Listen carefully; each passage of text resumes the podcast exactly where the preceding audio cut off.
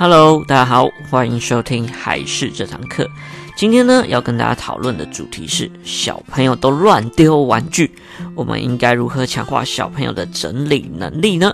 所以，一样准备好你的耳机，准备好你的心情，跟我们一起聆听还是这堂课吧。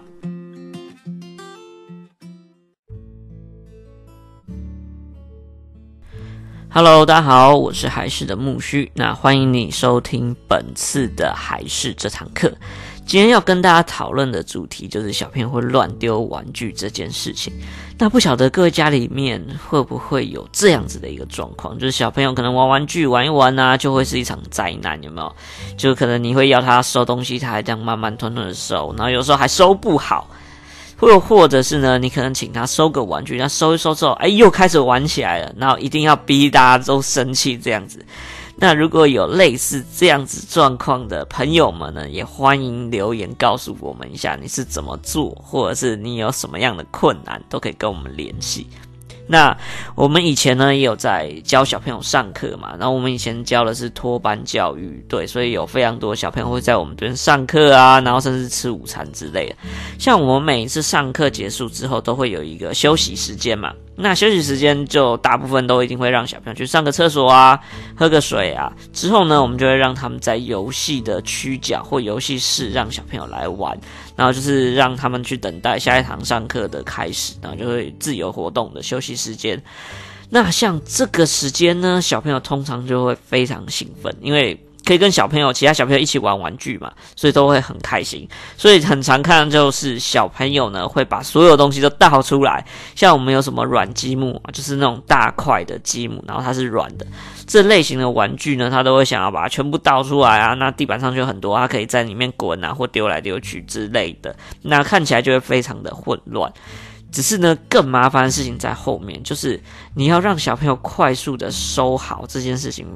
一开始会变得非常的麻烦。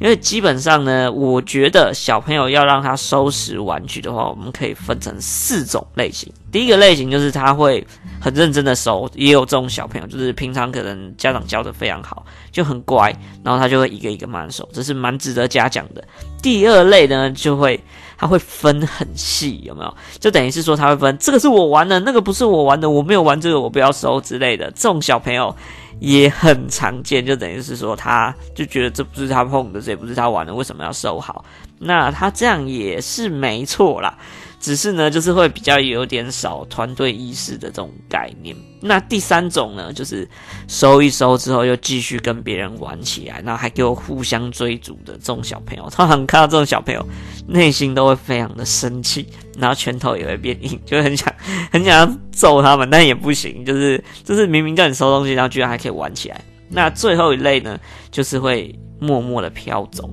是哎，怎么突然消失了？要收东西它就会消失，然后就是或者是就打混摸鱼啊，基本上就没有再收的。所以呢，每一次啊，就是遇到这样状况，要让小朋友收的时候，就会觉得。耗费很大的精力，所以呢，最重要的事情就是我们要提早教育他们，就是这是非常重要的，让他们养成比较好的秩序感啊，或是收拾的一些规则，还有像是收拾分类的一些原则，这样他们收拾才会变得比较简单，而且有概念一点。所以呢，像我们的部分呢，在学校的时候会怎么样教小朋友呢？基本上就是我刚刚前面所说，因为我们之前在上托班教育的课程。那托班就大概是两到三岁的课程，所以像我们之呃之前呢，就会有一个专门在让小朋友去学习有关生活习惯跟秩序感之类的东西，像这类的一些像是意识啊、规则感之类的东西，就是在我们这个二到三岁的时间来教导小朋友、培养小朋友会最好。应该是说，之前其实在一岁多，他其实会玩的时候，都可以开始训练他，但是你要让他最有效。而且最快速上手的时间就会是在二到三岁这个关键期当中，所以我们可以在这个时间培养小朋友这一些有关于规则还有意识感的这种东西，会是最好。所以在这边呢，也提供大家一些学校会怎么做，那学校这样做的一些概念，我们也可以延伸到家中来做这方面的呃调整，也许就可以帮助到小朋友强化他的整理能力。首先呢，最一开始的话，其实学校让会让每个小朋友都会有一个专属的收纳柜，那就可以放一些带来学校他的一些个人物品啊，以及书包。那这一点其实简单来说，这是非常稀松平常。其实学校一定都会做这件事情，但这却是一个非常重要的重点，就是呢，你要给小朋友一个专属属于他的一个收纳空间。简单来说，可以是一个收纳箱之类。但是，就是因为很多家长不一定会给小朋友一个专属的收纳箱，又或者是说没有一个规则的一个收纳空间，就是就是到处放之类的，所以说呢，就有可能会导致说任何一样东西，它可能都会到处乱放啊之类的。像学校就会有放书包的空间嘛，然后放一些寝具啊、睡觉用品就会有放寝具的空间，或收拾碗盘就会有收拾要放的一些空间。其实每一个空间都会有一些。规则性、专属性或特性，那很多时候呢，家长没有给小朋友收纳箱，又或者是只给小朋友几个或只有一个收纳箱的话。那他所有需要的东西都有可能会到处放，又或者是呢，他可能要找其中一样东西，因为没有规则嘛，然后放东西放的箱子也比较少，所以他可能找一样东西，他就要翻箱倒柜的找。那这样子要造成不乱的环境，就真的很难。所以说呢，要有足够的一些比较偏向于专属放他玩具的置物空间，而可以而且可以做一个分类的动作之类的，这样子的话会比较好。而且呢，收纳的空间最好是我们可以清楚的看到里面有什么内容物，这样子的话才可以让小朋友找会找的比较顺利，才不会翻箱倒柜之类的。所以这一点也是一个很简单，但是也是一个很重要的一点，提供给大家可以稍微注意一下。再呢，训练小朋友分类的习惯的话，这也是一个非常重要的一个概念，就是训练他怎么分类。这样，那我们很常会跟小朋友玩一种游戏，那这个游戏就是分类的游戏，就是我们在上有关于生活习惯教小朋友分类的概念的时候，就会玩这类型的游戏。那我们最多就是用球来玩这个游戏，我们会用那种像是球池的那种塑胶球，那种球会有很多颜色嘛，什么蓝色、黄色、红色、色绿色之类的。我们呢就会让小朋友呢在上课的时候，就先让他们把塑胶球那种球先撒满地，这样，然后这时候小朋友就会很开心，他说：“哎，到处都有球之类。”然后之后呢，就让小朋友分队来进行比赛。就是分类的比赛，一开始就可以让小朋友先把相同颜色的球放到整理箱中。就是我们把整理箱说好，诶，这个要放什么颜色，这要放什么颜色，就让他们快速的分好什么颜色要丢在哪里，然后再比说，诶，哪一对分得好又分得快之类的。那这样呢，我们简单也可以训练小朋友他一些颜色方面的认知。然后以及做一些分类的收拾的概念，让小朋友去做，让他的脑袋会有这样子的一个想法跟反应，这样。那就可以让小朋友学习到有关于比较基础的分类依据。那我们之后也可以慢慢延伸，我们可以先从颜色开始，再变成要训练小朋友形状也可以，然后再变成它的一些功用性或是类型，这样慢慢的训练小朋友，让他可以学习到一些概念在里面，让小朋友觉得诶又好玩，然后又可以学习。那当然呢，我们在家中也可以玩类似这样的游戏。当然，我们不用全部把它撒出来啊之类的，这种可以简单的带过。但我们也可以让他在玩完之后呢，就是按照我们家中有哪些收纳的箱数，或是有哪些收纳的空间呢，就先把规则讲好，说什么东西要放哪边，然后就可以让小朋友来参与一个收东西的比赛。然后这样会让他变得比较有动力一点，然后以及有更好的想法去做收纳。那家中有兄弟姐妹就可以一起来做收拾的动作，不要每次都只叫呃哥哥做啊等等，就是要让小的也让他参与进去。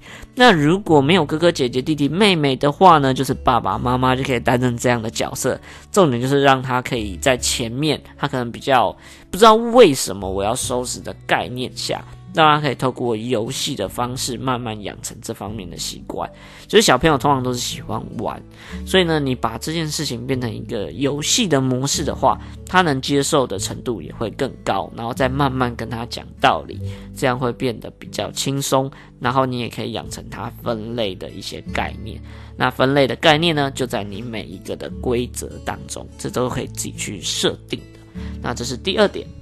再呢，第三点呢也是蛮重要的，就是我们会要控制数量以及规则。那学校呢，对于这种玩具类型啊，通常很常会做成的是一种区角的概念，或这个可能是一个玩偶区，那这可能就是像是角色扮演区啊，这可能是积木区之类的这种区角，就比较有系统的把玩具整理好，然后规定小朋友的使用的时机跟规则，并且呢，他不会一直都摆那，把一次就把所有东西都摆出来，他会定期的做更换跟调整。简单来说呢，这样要带给各位家长的。概念就是我们要控制好数量以及原则规则，然后让小朋友会比较有秩序的使用每一个区域，或是使用他的玩具。简单来说呢，就是要家长你可能要控制一下，呃，这次让他玩的玩具的数目跟总量，因为也有研究有指出啊，因为过多的玩具选择很容易会造成孩子会有三心二意的状态出现。简单来说呢，就是他会一下想玩这个，一下又想玩那个，然后又一下子又是又换别的，就很容易会造成小朋友后面会有三分钟热度的状态产生。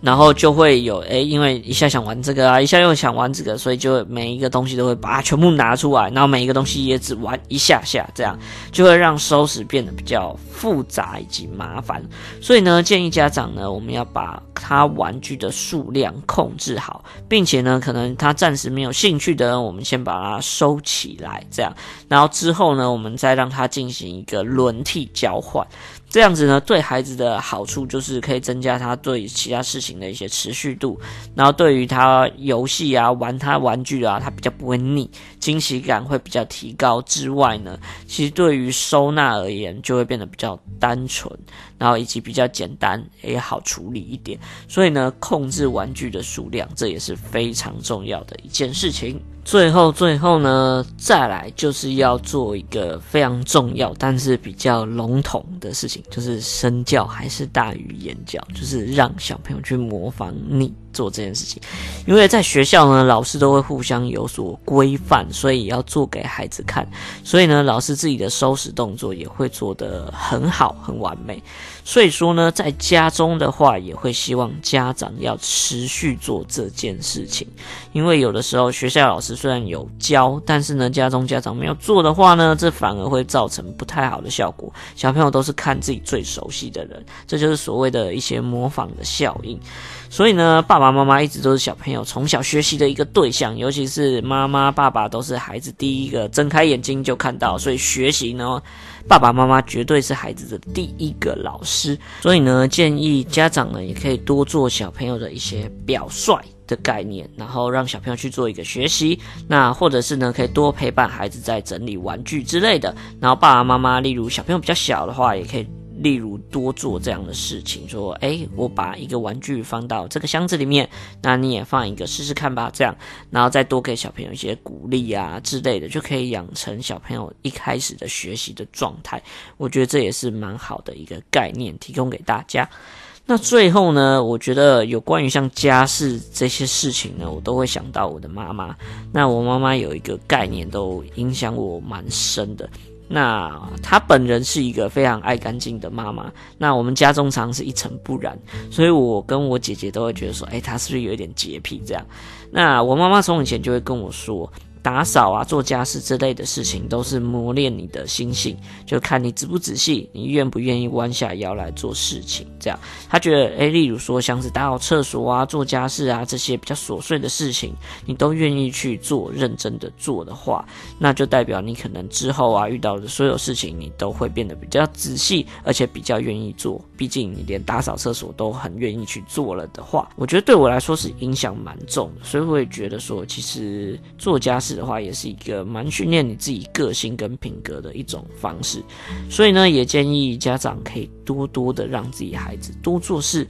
然后让他什么事情都愿意尝试。那他之后远一点的话，就是出社会嘛。那其实到一些小团体啊，或者是不一样的环境当中，他可以接受的程度势必一定会更高，那抗压性也会更高。所以我觉得这是一个蛮好的概念，那也提供给大家做一个参考。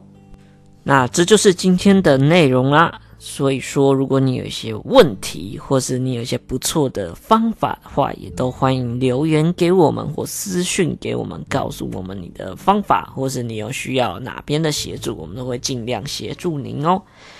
好，那记得要麻烦按赞一下我们的粉丝团，以及订阅一下我们还是这堂课的频道，拜托拜托喽。那我是还是的木须，我们下礼拜三再见，拜拜。